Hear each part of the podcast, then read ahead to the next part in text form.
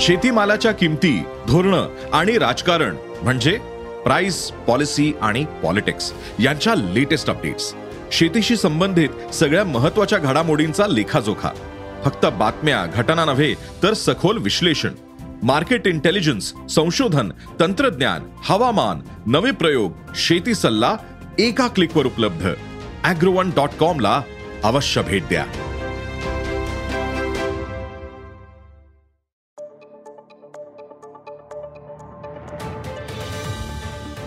नमस्कार मी प्रसाद देशमुख अॅग्रोवनच्या शेत मार्केट पॉडकास्टमध्ये आपलं स्वागत.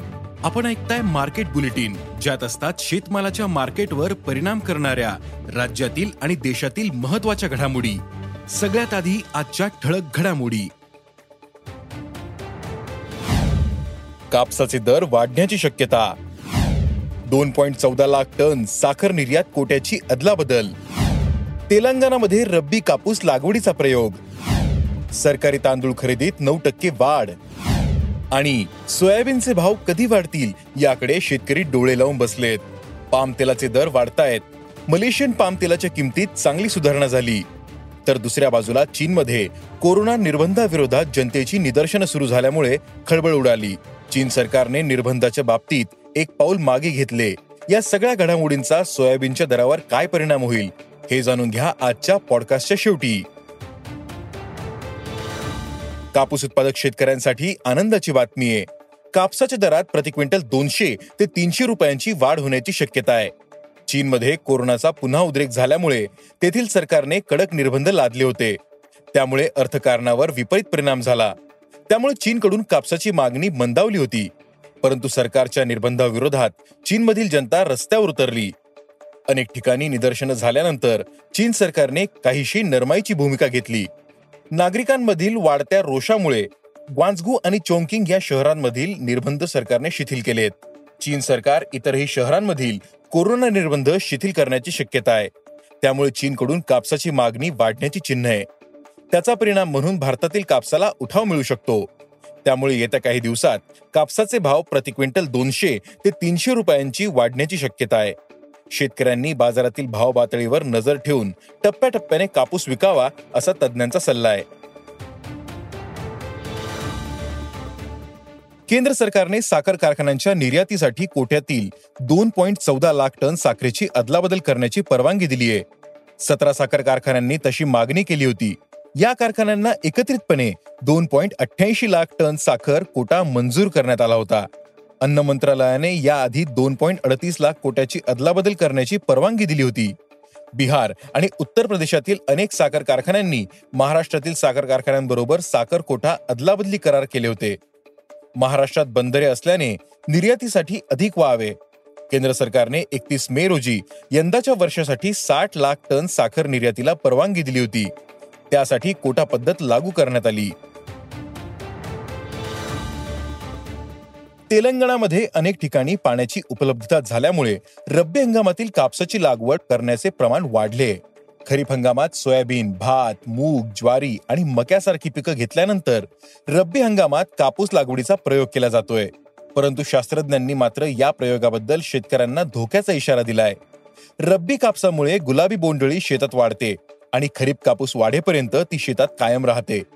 दुसरं म्हणजे वाढत्या तापमानाचा पिकाला फटका बसतो. रब्बी कापूस जर फेब्रुवारीच्या आसपास फुलोऱ्यात आला तर वाढत्या तापमानामुळे उत्पादनात मोठी घट होते. रब्बी कापूस हा केवळ एक प्रयोग म्हणून ठीक आहे परंतु त्याची मोठ्या प्रमाणावर लागवड करणं चुकीचं ठरेल असं शास्त्रज्ञांचं मत आहे. भारतीय कृषी संशोधन संस्थेनेही शेतकऱ्यांना रब्बी हंगामात कापूस लागवडीसाठी प्रोत्साहन देऊ नये असं म्हटलंय.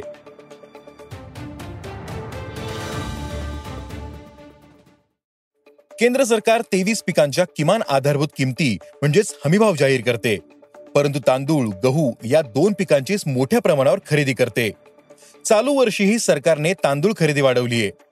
गेल्या वर्षीच्या तुलनेत तांदळाची खरेदी सुमारे नऊ टक्के वाढली आहे. पंजाब हरियाणा छत्तीसगड आणि तेलंगणा या राज्यांमधून तांदळाची जास्त खरेदी करण्यात आली आहे.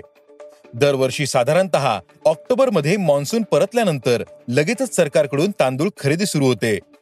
तथापि दक्षिणेकडील राज्यांमध्ये विशेषतः केरळमध्ये आणि तामिळनाडूमध्ये तांदूळ खरेदी एक महिना आधीच म्हणजेच सप्टेंबरपासून सुरू होते. पंजाबमध्ये मागच्या वर्षीच्या तुलनेत तांदूळ खरेदीत दोन पॉईंट शहात्तर टक्के घट झाली. हरियाणामध्ये मात्र तांदूळ खरेदी आठ पॉईंट अठरा टक्क्यांनी वाढली आहे. मलेशियन पाम तेलाच्या किमतीत वाढ झालीय मागील आठवड्यात निच्चांकित तीन हजार एकशे अठ्याहत्तर रिंगीट प्रतिटनाहून पामतेल सुधारले पाम तेलाच्या फ्युचर्स किमतीमध्ये वाढ झालीय. पाच महिन्याच्या उच्चांकी दराकडे वाटचाल सुरू आहे चीनमध्ये कोरोनाचा पुन्हा उद्रेक झाल्यामुळे तिथे झिरो कोरोना पॉलिसी कडक अंमलबजावणी करण्याचं सरकारने जाहीर केलं होतं. त्यामुळे अर्थकारणावर परिणाम होण्याची शक्यता होती. पाम तेलाची मागणी मोठ्या प्रमाणावर घटली असती. परंतु चीनमधील जनता सरकारच्या कडक निर्बंधांच्या विरोधात रस्त्यावर उतरली. लोकांच्या निदर्शनामुळे सरकारने झिरो कोरोना पॉलिसीबद्दल एक पाऊल मागे घेतलं. त्यामुळे पाम तेलाच्या मागणीवर परिणाम होण्याची भीती निकालात निघालीये मलेशियातून चीन आणि भारताला पाम तेलाची निर्यात वाढण्याची शक्यता आहे. त्यामुळे पाम तेलाचे दर वधारले आहेत. त्याचा थेट परिणाम सोया तेलावर होणार आहे. त्यामुळे सोयाबीनच्या दराला आधार मिळण्याची शक्यता आहे. पाम तेलातील दरवाढ सोयाबीन उत्पादकांच्या पथ्यावर पडणार आहे. शेतकरी चांगला दर मिळण्याच्या आशेने सोयाबीन टप्प्याटप्प्याने विक्री करतायत. त्यामुळे अडचणीत आलेला प्रक्रियादार वाढीव दराने सोयाबीन खरेदीच्या मनस्थितीत आहे. पामतेलातील दरवाढ आणि सोयाबीन प्रक्रिया उद्योगांकडून वाढती मागणी यामुळे येत्या काळात सोयाबीनच्या दरात वाढ होण्याची शक्यता आहे. आज देशातील बाजारात सोयाबीनला सरासरी पाच हजार दोनशे ते पाच हजार पाचशे रुपये क्विंटलला दर मिळतोय. तर प्रक्रिया प्लांट्सचे दर पाच हजार चारशे ते पाच हजार आठशे रुपयांच्या दरम्यान होते. आज इथेच थांबू. अॅग्रोवनच्या शेत मार्केट पॉडकास्टमध्ये उद्या पुन्हा भेटू. शेतीबद्दलच्या सगळ्या अपडेटसाठी अॅग्रोवनच्या युट्यूब फेसबुक आणि इन्स्टाग्राम पेजला फॉलो करा. धन्यवाद.